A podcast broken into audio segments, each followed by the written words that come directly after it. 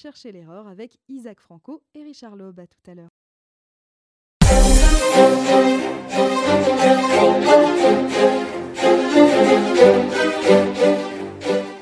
Alors bonsoir Paul à la technique et bonsoir Isaac. Bonsoir Richard, bonsoir Paul, bonsoir tout le monde. Alors Isaac, nous allons parler aujourd'hui euh, d'une décision importante prise par un pays européen, la Hongrie, pour ne pas la nommer, hein, qui a décidé de déplacer son ambassade assez rapidement, je pense, euh, à Jérusalem. puisque je mentionne Jérusalem, et on parlera bien évidemment de certains dossiers chauds en Israël. Euh, bon, toujours euh, les tout derniers développements liés à cette fameuse réforme judiciaire. Les saillies Smotrich concernant ce village arabe d'Awara et les répercussions qu'elle a eues dans le monde entier. Également peut-être le sujet de la peine de mort, hein, puisqu'on sait qu'en première lecture, à la Knesset, euh, ce projet de peine de mort pour les terroristes, je pense, hein, pour les cas de terrorisme, a été voté. voilà quelques sujets, et donc peut-être aussi des sondages assez intéressants qui viennent d'être publiés euh, dans les populations euh, palestiniennes et arabes, je crois. Oui, par hein. des instituts de sondage palestiniens, pour le souligner. Donc vous allez nous en donner un petit peu les, euh, conclusions. Et puis nous parlerons de l'Iran, un dossier important. Euh, on sait que Raphaël Grossi, hein, le directeur de l'IAEA, l'agence nucléaire des Nations Unies, s'est rendu en Iran. Donc on discutera un petit peu de ce qu'il est ressorti de cette visite. Et puis alors, euh, le Covid, qui se rappelle à notre bon souvenir. Ça faisait un certain temps qu'on n'en avait plus parlé. Mais aux États-Unis, euh, à la fois le FBI et le ministère de l'Énergie ont très récemment déclaré que d'après eux, il était probable, pour ne pas dire vraisemblable, que l'origine de ce Covid venait effectivement de ce fameux laboratoire P4 de Wuhan, alors que hmm. hein, on sait que, ne fût-ce que de mentionner cette hypothèse, euh, nous taxait d'être hein, conspirationniste, ou raciste. ou les deux en même temps. Ou les trois. Ou les trois. Voilà, voilà un petit peu les thèmes de notre émission. Alors démarrons tout de suite effectivement par cette décision euh, importante prise par Victor Orban. Elle est, je pense que vous le confirmerez probablement, liée effectivement à ces tensions qui existent en Israël euh, vis-à-vis de cette réforme judiciaire, parce qu'on sait que la Hongrie est confrontée aux mêmes difficultés avec l'Union européenne. Hein. On sait que l'Union européenne suspend euh, le financement euh, de, la Hongrie, euh, je crois qu'on parle de dizaines de milliards euh, d'euros potentiellement. Pour la Hongrie, je pense que la Pologne d'ailleurs est dans le même cas, justement à l'invalidation de certaines réformes qu'ont comprises, compris ces gouvernements hongrois et polonais, justement concernant l'indépendance de la justice. Ben, on est un peu dans le même schéma, la même configuration en Israël un petit peu. Hein. Les nuancer ce propos, j'en suis sûr.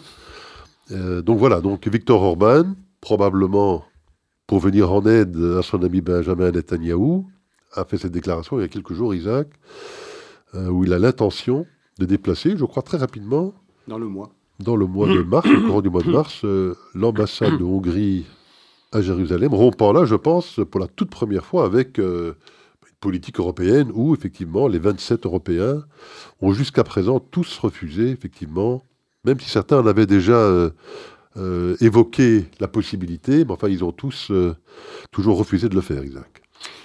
Oui, la décision a été prise, mais je ne suis pas absolument certain qu'une fois le mois écoulé, on aura une ambassade de Hongrie à Jérusalem.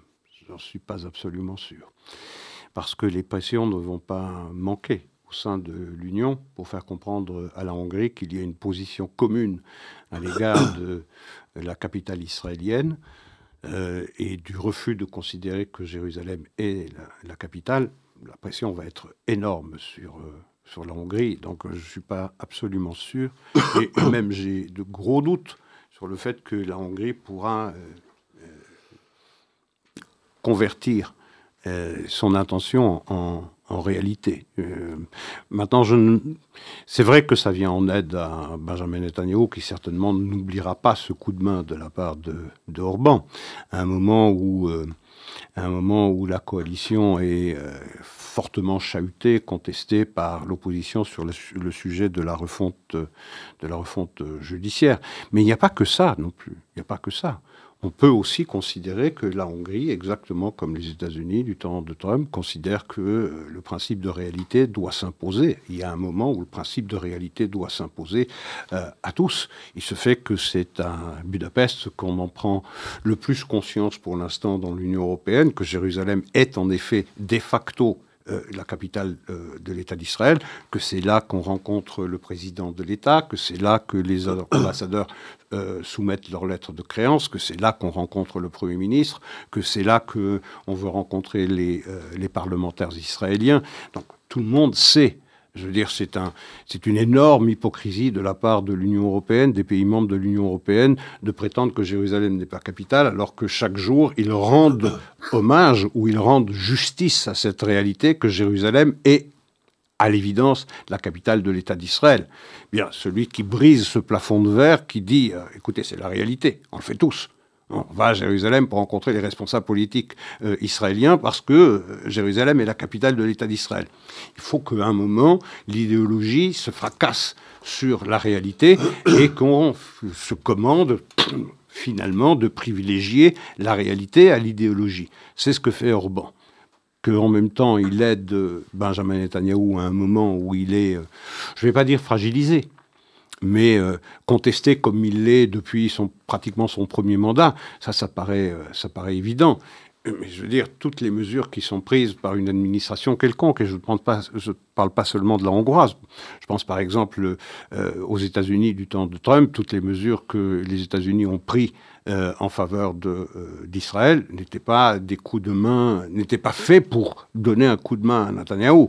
Euh, pas systématiquement. Les États-Unis ne reconnaissent pas Jérusalem, capitale de l'État d'Israël, pour donner un coup de main à Netanyahou, pour le renforcer. Ils ne reconnaissent pas la souveraineté d'Israël sur le Golan pour le renforcer. Ils ne disent pas que la présence de Juifs en Judée-Samarie n'est pas illégale, ni moins encore illégitime. C'est pas toujours pour renforcer Netanyahou. C'est simplement parce que c'est une évidence et qu'il y a un moment où la diplomatie ou la politique, elle doit tenir compte de la réalité, que euh, on ne peut pas euh, vitam aeternam euh, faire comme si cette réalité n'existait pas. Le premier à s'en rendre compte et à verbaliser et à formaliser cette intention, c'est la Hongrie. Maintenant, est-ce que la Hongrie seule sera capable de résister à la pression qui va être énorme? Parce que, vous savez, la colonne vertébrale de la politique étrangère commune européenne, c'est euh, le conflit israélo-arabe, le conflit israélo-palestinien en particulier. C'est là-dessus que, euh, de tout temps, toutes les chancelleries se sont trouvées d'accord pour euh, venir au secours du pauvre peuple palestinien et condamner à l'envie l'État d'Israël. Donc c'est vraiment l'architrave de la politique étrangère commune de l'Union européenne, incarnée par le haut représentant euh, euh, Borrell, qui est un formidable exemple de, euh, de, ce, regard hostile qu'il porte sur Israël et bienveillant, sinon complaisant, sinon complice à l'égard de l'autorité palestinienne ou du Hamas. Bien. Est-ce que la Hongrie sera capable de résister? C'est pour ça probablement qu'on a mis un délai extrêmement court pour prendre euh, l'Union européenne de court justement et éviter que les pressions ne soient trop, euh, trop fortes pour risquer de ne pas y résister. Je ne sais pas. Où est-ce que va se trouver cette ambassade si est euh, que les Hongrois arrivent à résister à la pression qui ne manquera pas vite d'arriver Et les sanctions dont la Hongrie sera immédiatement menacée? Parce que va s'ajouter à la critique sur euh, euh, le système judiciaire hongrois et sur la, l'accusation qui est faite à la Hongrie d'être une démocratie libérale.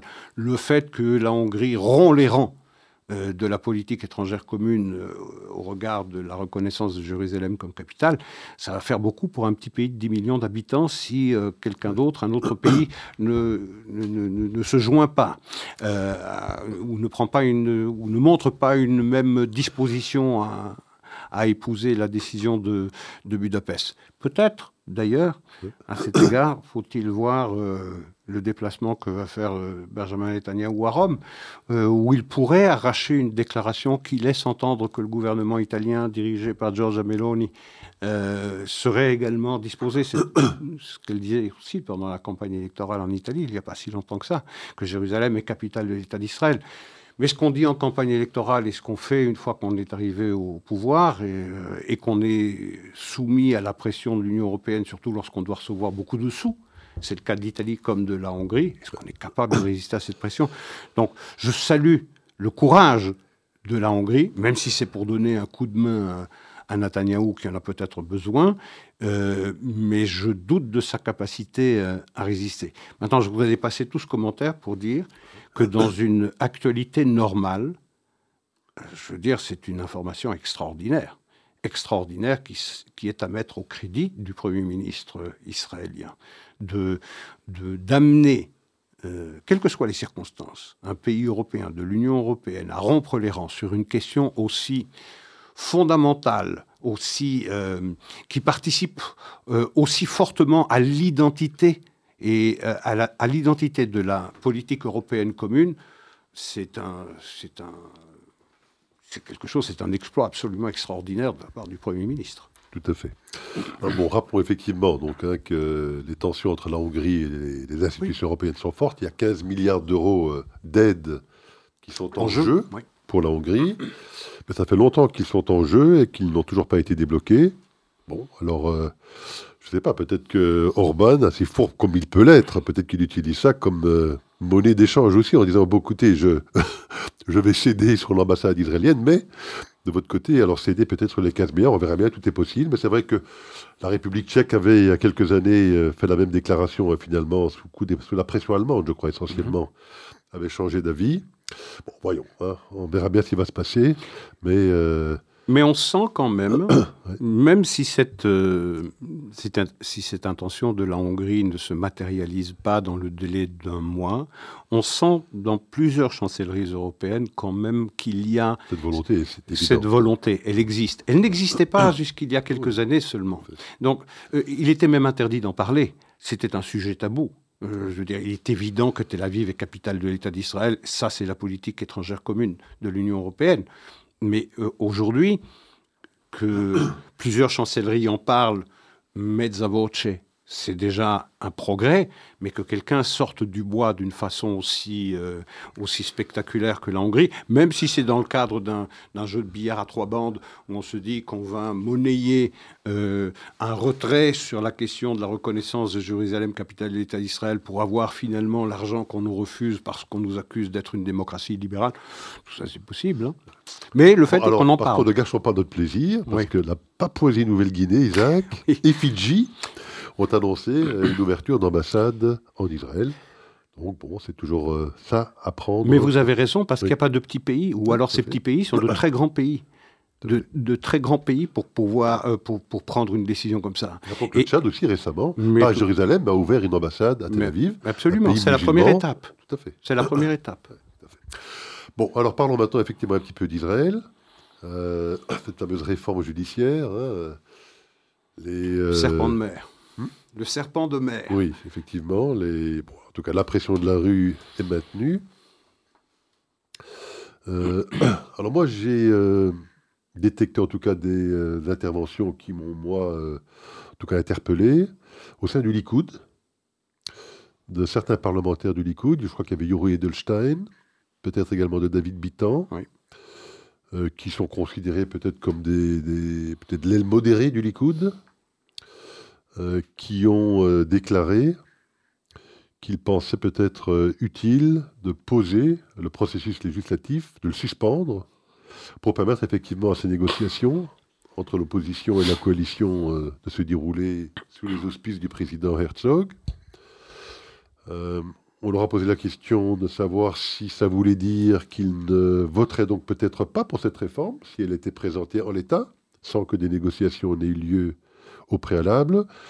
Ils ont préféré ne pas répondre à cette question en disant que répondre à la question serait peut-être une forme de chantage exercé sur le gouvernement s'il devait effectivement répondre par la positive. Donc ça donne l'impression, en tout cas, que peut-être ils envisageraient de ne pas voter pour la réforme telle qu'elle existe aujourd'hui. Alors Isaac, est-ce des signes d'une première fissure au sein de la coalition hein, On sait que les pressions sont très fortes en dehors de la coalition, mais c'est une première fissure euh, au sein de cette coalition, concernant cette réforme en tout cas. J'entends. euh, alors moi, ce que je salue d'abord, c'est le fait que, mais ça on le savait, que le parti, euh, le Likoud, n'est pas un parti monolithique. Vous avez un parti assez bigarré. Hein. Vous avez plusieurs tendances, plusieurs courants au sein du Likoud. Il y a un courant traditionnel, un courant religieux, un courant laïque. Il y a tout ça dans le Likoud. Et je trouve que c'est très sain d'avoir au sein d'un parti des gens eh bien, qui expriment, non pas un désaccord, mais en tout cas euh, une voix euh, légèrement discordante, ou en tout cas une porte euh, entr'ouverte à, à autre chose que cette réforme qui serait menée tambour battant telle qu'elle est menée depuis plusieurs semaines. Je trouve ça admirable. Je trouve ça, indépendamment de ce que je pense de la refonte judiciaire, hein, ça pourrait être sur n'importe quel autre sujet, qu'un parti ne soit pas monolithique, mais qu'il existe dans un parti suffisamment de liberté pour qu'un membre de ce parti exprime un désaveu ou un désaccord ou une nuance dans la position officielle du parti. Je trouve ça très bien.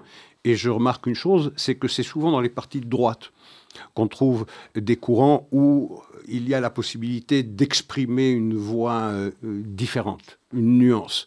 Alors que les partis de gauche sont extraordinairement monolithiques. Pas seulement en Israël et sur la refonte judiciaire, mais d'une façon générale, la gauche va à la bataille très unie. On l'a vu aux États-Unis, le Parti démocrate, il ne manque jamais une voix lorsqu'il s'agit de voter une résolution, de, de, nominer quelqu'un euh, euh, dans un poste quel qu'il soit.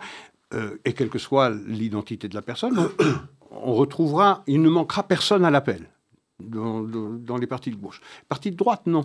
Il y a encore une liberté, il y a encore une diversité qu'on ne retrouve pas dans, euh, dans, les, dans les, partis d'opposition, en général. Maintenant, pour ce qui est de et de Bitan, euh, que de telles voix s'expriment, c'est remarquable. J'aimerais aussi que, que des mêmes voix aussi modérée et aussi euh, respectueuse de euh, l'opinion des autres, et qui jette un regard critique aussi sur la refonte judiciaire en lui trouvant certaines vertus, et donc qu'il y ait le besoin de reconnaître qu'il faut discuter de cette réforme. J'aimerais aussi trouver ces voix à gauche et malheureusement, je ne les entends pas et je ne les vois pas.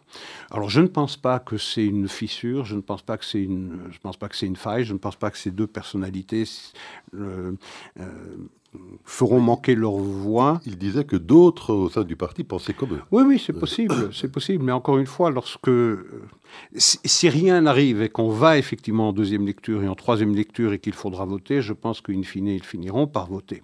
C'est un peu comme aux États-Unis ce qui s'est passé pour la nomination de McCarthy. Il y avait aussi, le, comme euh, président de la Chambre basse, il y avait également des, républicains qui étaient contre et finalement, euh, finalement, ils sont rentrés dans le rang.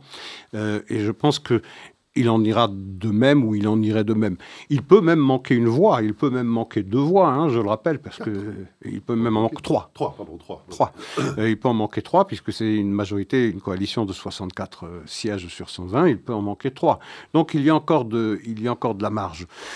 Maintenant, euh, sur le fond, on a suffisamment dans cette émission débattu des, de la réforme judiciaire, de ce en quoi elle consiste. La vraie question, c'est euh, la manière dont... Euh, il y a deux problèmes. La manière dont, la coalition mène cette réforme, c'est-à-dire tambour battant, comme s'il n'y avait rien de plus urgent à faire. Et de l'autre côté, c'est de, euh, de lui opposer une résistance qui franchit toutes les limites. Euh, même du raisonnable et même du franchement déraisonnable, euh, comme par exemple euh, de, de, faire appel au boycott de l'économie ou de la finance israélienne en encourageant le désinvestissement de l'État d'Israël. Je rappelle que plus que 4 milliards de dollars ont été désinvestis d'Israël, ce dont n'a jamais rêvé BDS de pouvoir réussir. Donc, je veux dire, l'opposition est presque devenue l'antenne israélienne de BDS Ça, c'est quand même extraordinaire. Lorsqu'on touche aussi à des fondamentaux aussi stratégiques que Tzal, que le renseignement, qui prennent des positions publiques euh, extraordinairement dommageables pour l'État d'Israël, en ce qu'elles donnent euh, des armes aux ennemis de l'État d'Israël qui n'ont pas vraiment besoin de cette aide d'ailleurs, euh, je trouve que c'est extraordinairement dommageable ce rejet ou cette manière de dire de cette, de cette refonte judiciaire que tout est à jeter que tout est à jeter, qu'il n'y a rien à négocier et qu'il faut, pour pouvoir négocier, pour pouvoir négocier, euh, arrêter, la suspendre, la geler. C'est exactement la tactique qu'emploie Mahmoud Abbas. Abou Mazen, c'est ce qu'il dit. Moi, je ne négocie avec les Israéliens qu'à partir du moment où il y a un gel des implantations, ou qu'il y a un moment où, euh, enfin, n'importe quel chantage de la part de, euh, Abou Mazen pour faire pression sur Israël. Je ne négocie pas sinon avec les Israéliens. C'est un peu la même tactique vous en passez par mes conditions, euh, et je, veux bien m'asseoir à la table. on pourrait envisager euh, peut-être une forme de compromis où on pourrait suspendre, par exemple, pour un laps de temps limité, on donnerait deux semaines. Et ok, on suspend tout le processus législatif pendant deux semaines, ça retarde la deuxième, la troisième lecture jusqu'au mois d'avril, et puis on dit à l'opposition, écoutez, venez concrètement négocier pendant deux semaines, présenter vos propositions et puis on verra s'il y a quelque chose de sérieux qui nous permettra de négocier ou pas. On pourrait envisager ce type de compromis qui paraît relativement raisonnable pour les deux parties. J'ai pas sondé les reins et les cœurs de la coalition, mais je doute fort qu'ils refuseraient un tel cadre de négociation si c'était une suspension aussi brève qu'une ou deux semaines. Ils pourraient le proposer, ils ne le font pas. Mais ils l'ont proposé. Ils l'ont proposé parce que, vous savez, à partir du moment où on négocie, à partir du moment où on s'est assis à la même table, et que la deuxième lecture, elle est programmée pour une telle date, et la troisième lecture pour une telle autre. À partir du moment où on est assis à la table des négociations, on rentre dans une dynamique positive, dans une dynamique constructive. Et alors, rien, aucune date reste inscrite dans le marbre. Et la deuxième lecture peut être reportée à la date de la troisième lecture, et la troisième lecture reportée s'inédiée. Et on, on rentre dans un cycle constructif respectueux des opinions des uns et des autres. Ça pourrait se faire sous l'égide du président de l'État. Et là, je pense que euh, la voix de Isaac Herzog a été entendue, certes, mais pas assez entendue. Je pense que c'est une des clés qui pourrait, euh, euh, qui pourrait débloquer, sortir de, de cette impasse dans laquelle se trouve le pays, d'autant que le Premier ministre, qui serait le premier artisan de cet appel à la modération des deux côtés de la coalition comme de l'opposition, lui, il est interdit de parler, directement ou indirectement, de cette affaire par, euh, par la tournée générale de l'État d'Israël, qui lui interdit de s'en mêler parce qu'il est euh, dans un procès. Donc, euh, Israël se prive du, probablement de l'outil le plus potentiellement performant qu'est Benjamin Netanyahu. En l'absence de Netanyahu, qui s'interdit d'en parler, et qui a très envie d'en parler, évidemment, mais qui se l'interdit, je pense que Isaac Herzog prend ici une importance fondamentale, capitale. C'est à lui, c'est à lui, dans une langue euh, peut-être moins bienveillante euh, euh, que celle qu'il a utilisée il y a trois ou quatre semaines lorsqu'il a fait son premier appel. Il doit renouveler cet appel. Il peut dire, par exemple, écoutez, on s'assied sans précondition, parce que en coulisses, on aura dit à la fois à la coalition soyez ouverts à reporter la date de la deuxième lecture, et on dit en coulisses aussi à euh, l'opposition on va voir. On va voir, c'est en parlant qu'on parle, et en parlant qu'on euh, invente une nouvelle voie. Euh, mais pour cela, il faut sortir de cette logique maximaliste qui prévaut dans les deux camps l'opposition qui estime que si elle arrive, si elle va s'asseoir à la tête des négociations sans précondition, elle a perdu politiquement et elle est démonétisée. Et euh, la même chose du côté de la coalition, qui, si elle euh, accepte des conditions formellement dites et formellement acceptées, eh bien, euh, donne une victoire euh, à l'opposition. Pensais pas cette forme de compromis où on dit on suspend pendant 10 jours, venez avec des propositions concrètes qu'on voit véritablement ce que vous proposez comme modification à notre projet de réforme permettrait peut-être permettrait peut-être Vous avez raison, mais l'air fait la chanson.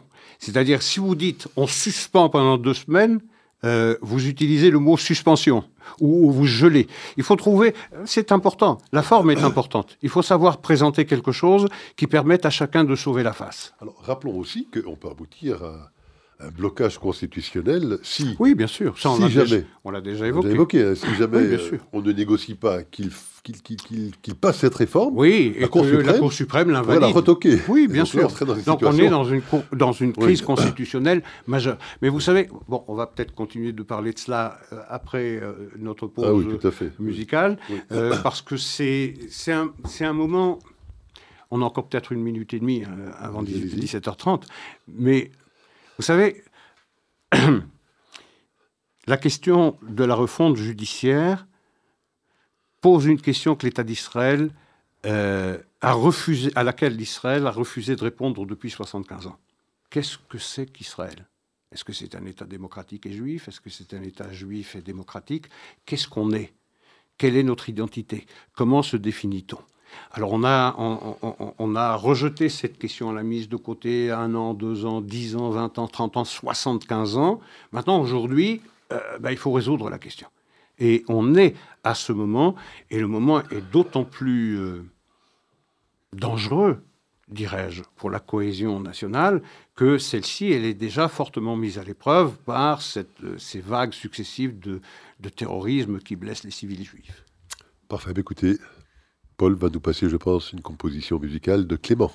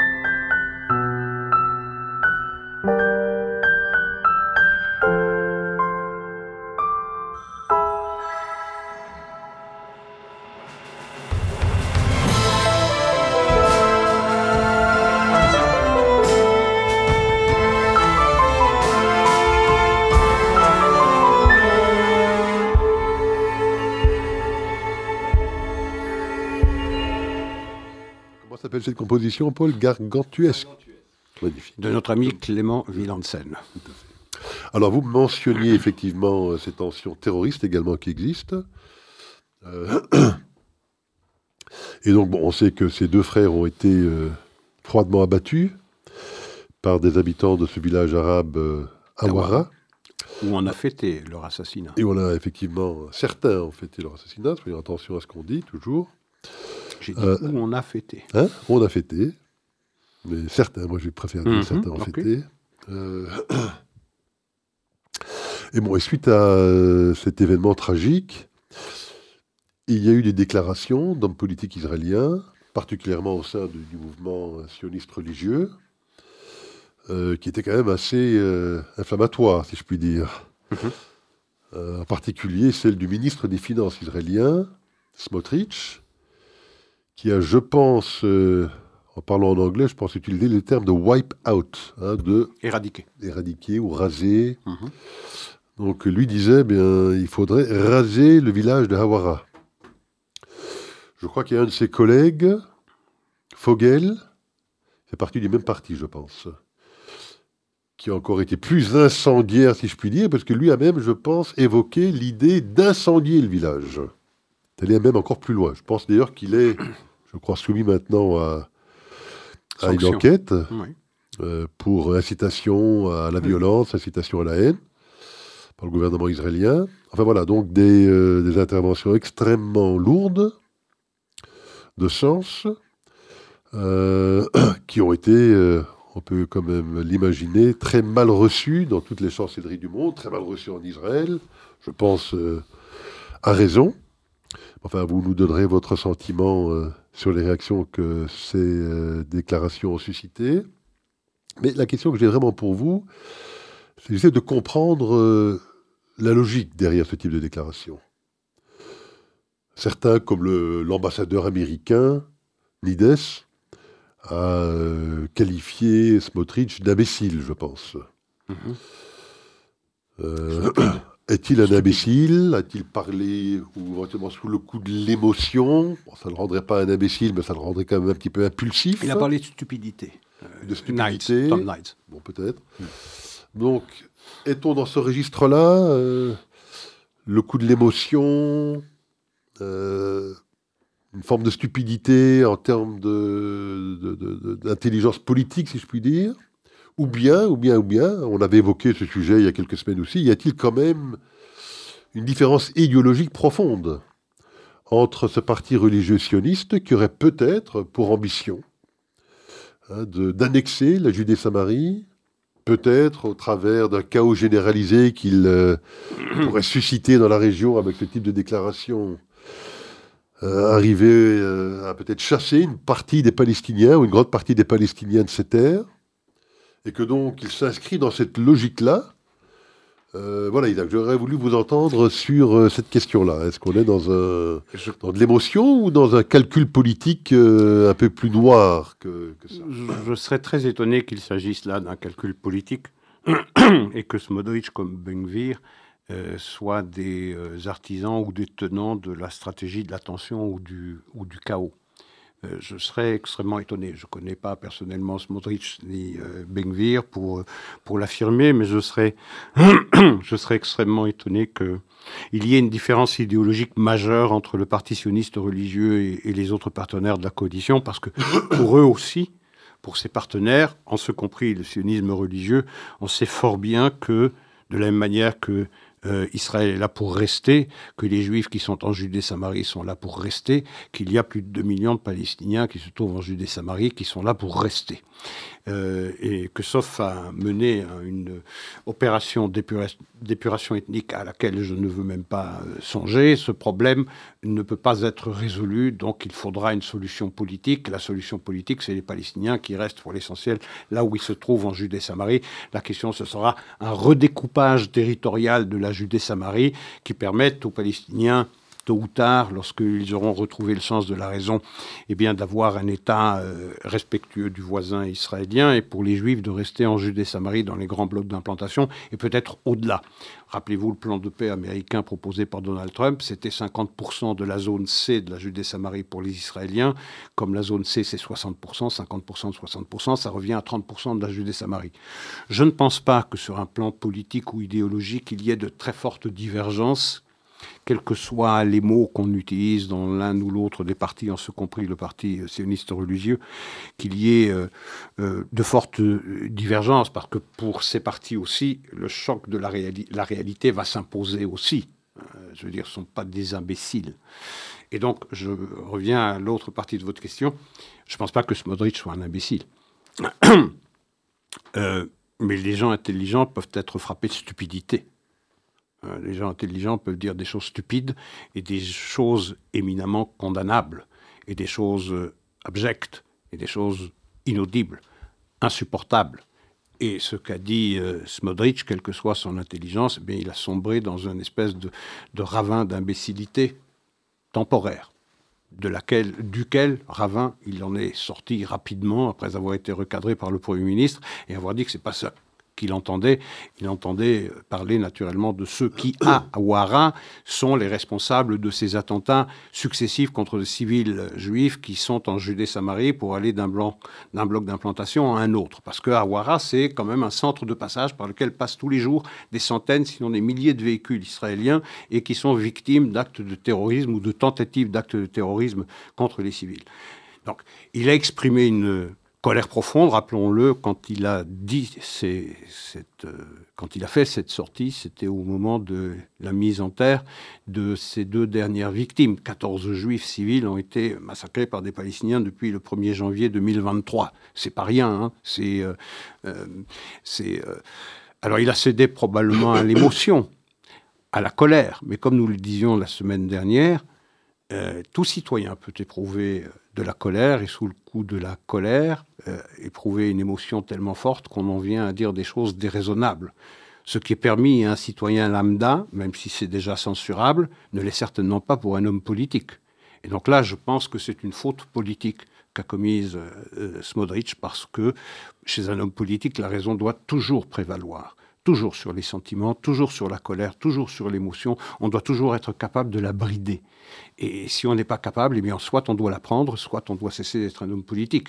Et alors on redevient un espèce de, de rhéteur, on rentre dans l'opposition, on gueule beaucoup, mais on ne prend pas des responsabilités, parce que la parole d'un ministre engage un gouvernement. Et donc c'est une faute politique, il a été rapidement recadré, il l'a précisé bien, soit, on lui en donne acte, mais il n'y aura pas de deuxième possibilité pour lui. Je veux dire, la prochaine fois qu'il aura un dérapage, euh, là, probablement, euh, les, conséquences, pourraient être plus lourdes pour lui. Euh, maintenant, quant aux réactions, ben, je pense que la réaction de l'ambassadeur des États-Unis, Tom Niles, dont vous parliez tout à l'heure, elle est aussi censurable que... Non, pardon. Elle n'est pas aussi censurable. Elle est censurable également. Euh, pas dans les mêmes proportions, parce que ce que dit Tom Knights, de qualifier un homme politique ministre des Finances euh, d'un gouvernement allié de stupide et de dire qu'il le jetterait volontiers de l'avion qui conduirait euh, Smodrich de Tel Aviv aux États-Unis où il compte se rendre, puisqu'il dit moi, si ça tenait qu'à moi, je le jetterais de l'avion. C'est pas un propos de diplomate non plus. je veux dire, toutes les passions sont exacerbées là pour l'instant, et que Smodrich et c'est euh, une conséquence de cette faute politique qui rend cette faute encore plus grave, c'est qu'elle nourrit ce besoin qu'ont toutes les chancelleries euh, occidentales de se saisir de n'importe quel prétexte pour censurer et condamner Israël. Et ils s'en sont pas privés. Je veux dire, on a entendu euh, l'administration américaine de faire feu de tout bois euh, que nous exigeons de, l'administration israélienne qu'elle prenne des sanctions sévères contre, euh, contre Smodri. Ces propos sont abjects, sont répugnants, ce qu'ils sont. Mais c'est aussi un langage extrêmement fort sur le plan diplomatique. On a vu également les six, six États euh, européens prendre position euh, je pense à euh, la Grande-Bretagne, l'Allemagne, la France, l'Italie, euh, la Pologne, et j'en oublie encore un, puisqu'il y, en avait, il y en avait six, qui sortent du bois pour condamner les propos de Smodrich. C'est juste, ils sont condamnables, effectivement. Mais que n'a-t-on entendu l'administration américaine, comme les six Européens, sortir du bois avant la réaction de Smodrich, après la mort des deux derniers frères Ça, il ne s'en prive pas, il ne sort du bois que à la réaction israélienne. En l'occurrence, c'est une réaction israélienne condamnable, mais même lorsque la réaction israélienne n'est pas condamnable, lorsque c'est une mesure de légitime défense, lorsque les Israéliens font des représailles après avoir été attaqués euh, par les Palestiniens, euh, personne ne parle. Et c'est en cela que ces critiques sont à prendre vraiment avec des pincettes. Alors vous, effectivement, mentionniez le fait que Smotrich se rend, je crois, bientôt aux États-Unis. Oui en tant que ministre des Finances, je crois, pour, euh, pour les, les bonds, les, les, les, bonds. israéliens. Bon, alors l'administration euh, américaine a indiqué qu'elle n'avait pas l'intention de le rencontrer, que quelques représentants de cette administration refuseraient de le rencontrer. Donc, pour abonder dans votre sens, je remarque effectivement que, dans le même temps, euh, Anthony Blinken, donc le secrétaire d'État, n'a pas hésité à rencontrer Sergei Lavrov. Voilà il y a quand même peut-être 200 000 morts, euh, en partie euh, avec le reste de cette administration russe sur les mains. Euh, que Joe Biden, je pense, n'a pas hésité finalement à rencontrer MBS, hein, l'Arabie Saoudite, qui a bien parlé avec Xi Jinping. Oui, qui a découpé en morceaux. Oui. On le sait maintenant, hein, c'est clair, évident, découpé en morceaux. Hein. Khashoggi, ce, journaliste d'Arabie Saoudite dans l'ambassade d'Arabie Saoudite à Istanbul. Enfin, bon, on sent bien encore une fois le deux poids, deux mesures lorsqu'il s'agit effectivement bah, d'essayer de, boycotter un politicien israélien qui euh, effectivement a des propos plus que malheureux, mais euh, ces dispositions-là sont euh, beaucoup moins rigoureuses lorsqu'il s'agit effectivement de boycotter d'autres politiciens beaucoup plus, beaucoup plus beaucoup plus quoi, Isaac? Censurable, condamnable. censurable et condamnable que Smotrich. Mais vous avez, comment s'appelait-il encore Yair Golan lorsqu'il était ministre de la précédente coalition et qui qualifiait les 500 000 Israéliens qui vivent à l'est de la ligne de séparation, de la ligne verte, qui avait qualifié ces 500 000 Israéliens, un demi-million d'Israéliens d'Untermensch? Je veux dire, est-ce que ça a suscité euh, une telle réprobation? Je veux dire, de qualifier un demi-million de concitoyens, de compatriotes, de co-religionnaires, de sous-hommes? Non, je veux dire. Donc, dans le fond de tout cela, Il ne faut pas se leurrer, on ne va pas se le cacher, personne ne l'ignore. Je veux dire, Benjamin Netanyahu, c'est l'homme à abattre, c'est quelqu'un qu'on aime ne pas aimer. Et à la fois dans le concert international et en Israël même, on n'est pas sorti de ce vieux schéma pro-Benjamin Netanyahou, anti-Benjamin Netanyahou. Aujourd'hui, c'est la refonte judiciaire. Euh, hier, c'était autre chose. C'est chaque fois quelque chose. Encore une fois, le, la société civile israélienne est divisée entre les pro-Netanyahou et les anti-Netanyahou. Et on ne va pas se cacher non plus que l'administration américaine a vu d'un très mauvais œil la victoire de la coalition et de Benjamin Netanyahu, surtout ce retour, ce second retour extraordinaire à, la tête du gouvernement euh, le 1er novembre. Je veux dire, c'était vraiment pas leur favori. On ne se cachera pas non plus que même déjà, déjà du temps de Barack Obama, on a vu mobiliser euh, beaucoup d'énergie et beaucoup d'argent aussi pour faire battre Benjamin Netanyahu et que Joe Biden, au-delà des manifestations d'amitié, des tapes dans le dos, et qu'on se connaît depuis 40 ans, euh, bah, je veux dire, euh, c'est il faut abattre Benjamin Netanyahu. Et, on a vu plusieurs fois cette administration israélienne, euh, américaine, prendre le parti des Palestiniens et ne jamais condamner les Palestiniens ou accepter ou n'accepter de condamner les Palestiniens qu'à partir du moment où les Israéliens ont répondu. Alors ça, pouvait, ça permettait de renvoyer dos à dos les deux belligérants. Mais lorsque les Palestiniens commettent un acte répréhensible, il n'y a pas de condamnation. Il a pas, on attend la représaille israélienne pour pouvoir les condamner les deux. C'est ça qui est. Donc on a une administration américaine qui reste fondamentalement hostile à, euh, à non seulement à cette coalition, mais également à Israël. Alors il y a un dernier dossier euh, en Israël, celui de la peine de mort. Oups. Un dernier dossier, donc il y a un petit problème technique, c'est pas grave, on continue. Euh, donc celui de la peine de mort. Euh, donc on mentionne dans tout début d'émission que le projet de loi pour réinstaurer la peine de mort dans le cas de, terrorisme mhm. avait passé effectivement en première lecture. Rappelons que la peine de mort a toujours existé en Israël, dans, le, dans le dispositif législatif en tant que tel. Mhm. Je pense qu'il a été euh, prononcé trois fois et exécuté deux fois. Première fois, c'était pendant la guerre d'indépendance. J'avais noté le nom du, malheureux Meir Tobiansky. Un innocent. Un innocent, puisqu'il avait été accusé de trahison, finalement. Pendant la guerre d'indépendance. Et effectivement, donc condamné à mort et très rapidement exécuté pour être finalement innocenté plus tard. Mhm. Et puis évidemment, la deuxième occasion, c'est évidemment Adolf Eichmann, dans les circonstances que l'on sait. Et la troisième, c'était Demjanjuk, hein, ce fameux garde ukrainien. Je ne sais plus dans quel camp, d'ailleurs, euh, était-ce à Auschwitz ou un autre Je ne sais plus, mais il avait été innocenté faute de preuves. Pardon? Mais faute de preuves, il avait été... Euh, voilà, il avait été d'abord condamné à mort, et puis finalement, euh, comme des doutes avaient été soulevés, à la suite de cette condamnation, des photos avaient été envoyées au, mhm.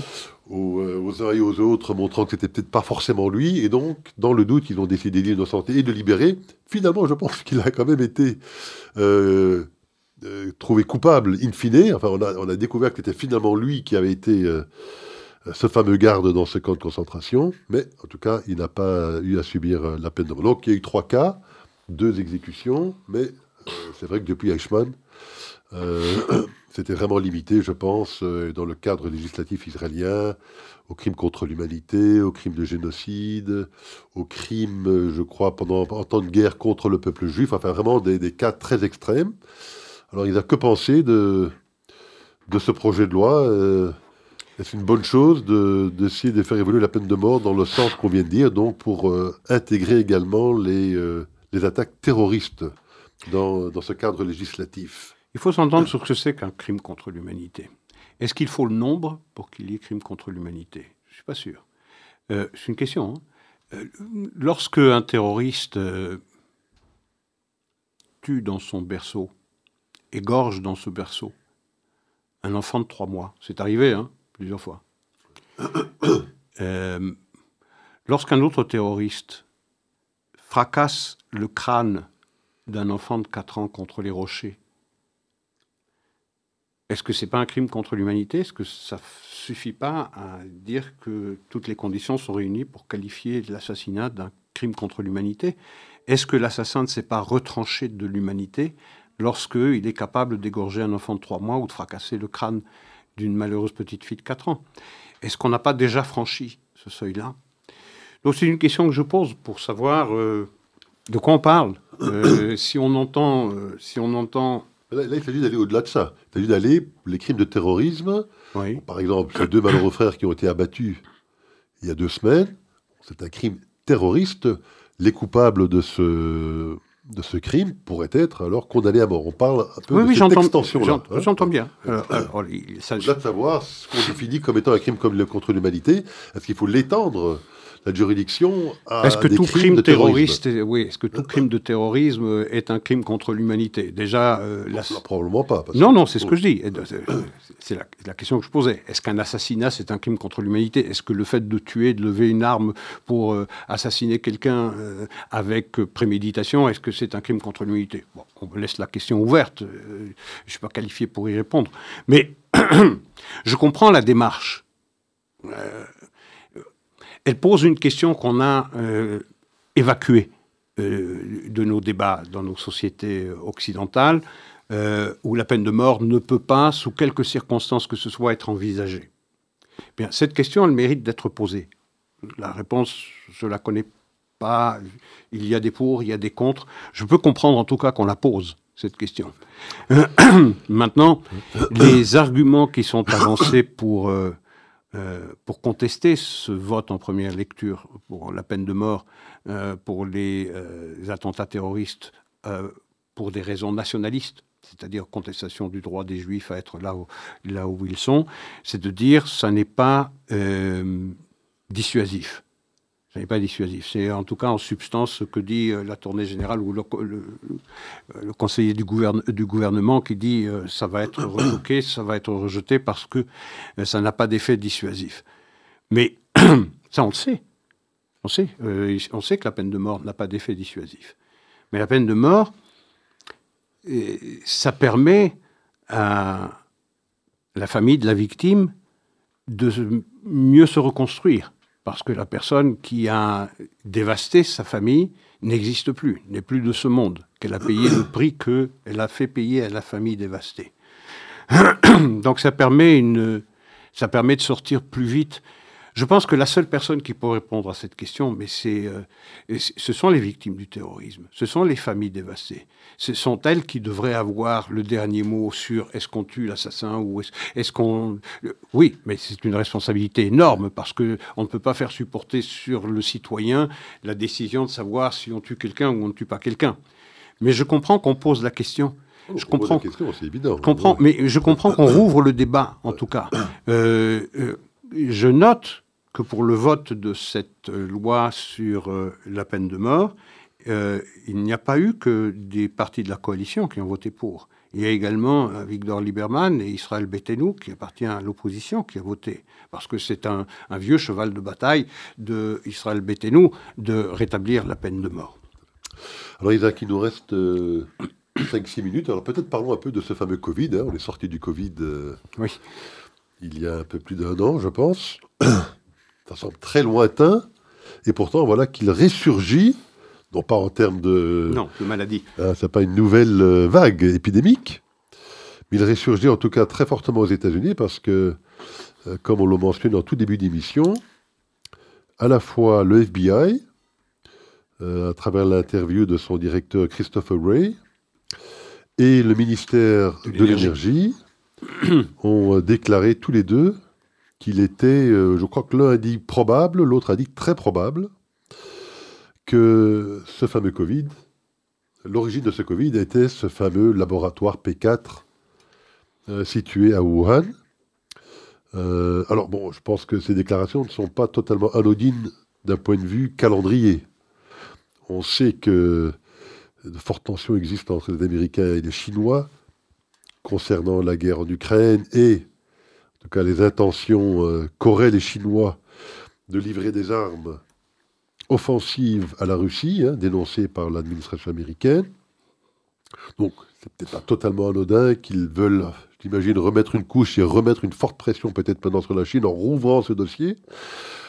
Mais quand même, Isaac, c'est quand même très étonnant ce dossier, parce que rappelez-vous, au début du Covid, euh, alors que quand même, euh, Alors, moi, j'avais fait cette petite euh, analogie. hein. Vous promenez à Anvers et vous voyez une girafe se promener sur la Kaiserlei. Vous passez le premier moment de surprise et qu'on vous pose la question de savoir ben, d'où peut-elle bien venir cette girafe? Je pense que tout un chacun. pensera que c'est le zoo. Hein? Pensera qu'elle Oh. vient du zoo. Oui. voilà. Bon, ben, il y a un laboratoire P4 en Chine. Oui. La Chine est un immense pays. Euh, et comme par hasard, Ça se vient. Ça vient- on sait que dans ce laboratoire, il y avait effectivement des manipulations de ce type sur des coronavirus, sur des, des chauves-souris. Enfin bon, d'au moins formuler l'hypothèse que ce virus émane de ce laboratoire n'est pas totalement absurde ou stupide. Eh bien, rappelez-vous quand même, Isaac, que quiconque osait formuler cette hypothèse était un abominable conspirationniste un raciste, parce qu'évidemment c'était le virus chinois et donc euh, on allait causer le, le, le- une vague pas- de terreur contre les Chinois. Enfin voilà, donc Isaac, que pensez-vous maintenant de ces révélations et de ce qu'elles disent euh, bah, de, de, de ce qu'elles disent de, la presse. de la presse américaine oui. de la presse américaine et, et des mensonges des politiques américains et de cette alliance entre euh, les politiques, les médias et les réseaux sociaux De pour Fauci et Collins en particulier. exactement pour euh, pour, pour, euh, bâillonner toute voix qui interrogeait sur l'origine du Covid. On a effectivement, comme vous le rapportiez, euh, qualifié tout celui qui interrogeait simplement, interrogeait euh, sur la réalité d'une euh, cause zoonotique, je crois que c'est comme ça que ça se dit, du, marché, du marché de Wuhan, d'un pangolin, alors que le marché de Wuhan, c'était un marché de poissons. Le pangolin n'est pas un poisson. Il y a des pangolins qui nagent, oui, voilà, il y a des pangolins qui nagent. On ne sait pas comment il aurait échoué dans le marché de poissons de Wuhan. Donc, il était interdit de contester l'idée que ça venait du marché. Interdit. Euh, et que c'est arrivé très accidentellement chez l'homme et puis que ça s'est diffusé. Donc, c'était interdit de questionner. Toute personne qui simplement posait la question, mais est-ce que c'est, est-ce qu'il ne faut pas euh, interroger d'autres pistes un complotiste, un conspirationniste et un sale raciste parce que Trump avait dit le virus chinois. Euh, L'origine du virus n'était pas à mettre euh, en doute, euh, ça venait bien de Chine et, euh, et, On de la grippe espagnole, et, hein. et- Trump répondait à une accusation des Chinois comme selon laquelle c'était des soldats américains qui l'avaient propagé et donc il avait répliqué en disant le virus chinois. Il ne s'était pas trompé en réalité. Ministère de la justice, euh, de l'énergie aujourd'hui et euh, le FBI qui reconnaissent que c'est vraisemblable, sinon très probable, que cela vienne du laboratoire P4. Mais il fallait se taire, en particulier Collins et Fauci. Pourquoi? Bah, Parce qu'ils ont financé les gains de fonction au laboratoire P4 de Wuhan. Les gains de fonction, c'est euh, comment rendre encore plus dangereux les, nouvelles, les nouveaux variants du Covid. Donc, il y a là une énorme hypocrisie. On se rappelle, je veux dire, toute la presse mainstream s'était euh, engagée dans ce combat pour bâillonner tout celui qui interrogeait la réalité de cette, de cette origine. Mais ça doit nous enseigner quelque chose à propos d'autres sujets qui sont fermés au débat. Je pense par exemple à ce changement climatique ou au dérèglement climatique, à la responsabilité de l'homme. Là aussi, c'est un débat que vous ne pouvez pas ouvrir parce que là aussi, si vous questionnez la réalité de la cause anthropique, Vous êtes un négationniste. vous êtes un négationniste. denier. Ah, voilà, vous êtes un négationniste du climat. Donc ça devrait nous enseigner pas seulement sur l'hypocrisie qui a régné, parce que tout le monde savait bien que ça venait de P4, ou en tout cas que ça avait de grandes chances de venir du laboratoire P4, eh bien ça doit nous enseigner sur les questions qui sont désormais interdites à la question. Oui, puis quand même, ce qui est très surprenant, et peut-être qu'on clôturera avec ça, parce qu'on Oui. voit que l'heure passe. Euh, on prend euh, 9-11, hein, le- les, Oui. ces 3000 morts américains. On a vu la réaction américaine, immédiate, ou quasi immédiate, hein, de- avec leur, euh, leurs attaques sur l'Afghanistan, euh, des dizaines ou peut-être des centaines de milliers de morts. Enfin, on a vu les conséquences immédiates lorsqu'on a eu 3000 morts américains. Le Covid, alors la comparaison n'est peut-être pas totalement heureuse, mais enfin le Covid, c'est plus d'un million de morts américains et absolument aucun, aucune responsabilité n'a été euh, exigée de la Chine par rapport à ces millions de morts, alors qu'on sait que les Chinois, je ne dis pas que les Chinois ont délibérément euh, fait fuir ce virus du laboratoire, Non, pas. Par contre, Par contre, une fois qu'il était sorti du laboratoire, ce qu'ils ont délibérément fait, c'est faire en sorte qu'il puisse se propager dans le monde entier. Oui, ça c'est responsable. On l'a suffisamment souligné. Mais il y a aussi d'autres choses qui, ont été tues aussi. Rappelez-vous, euh, porter le masque était indispensable, ça vous protégeait, et en réalité, on en arrive à la conclusion que c'est pas du tout le cas, que ça, ça change strictement rien. Même chose pour le fait, euh, pour ceux qui disaient que l'immunité naturelle était plus puissante que l'immunité euh, procurée par, le vaccin, on contestait cette réalité. On disait que sans vaccin, eh bien, vous, vous risquiez beaucoup, alors que pour ceux qui avaient été atteints du Covid, l'immunité naturelle était beaucoup plus forte que le pouvoir du vaccin. Toutes ces questions avaient été évacuées. On ne pouvait pas les aborder. Isaac, nous allons nous faire euh, taper sur les doigts. Donc euh, nous, allons clôturer, nous allons clôturer là et bonsoir à tout le monde. Au revoir.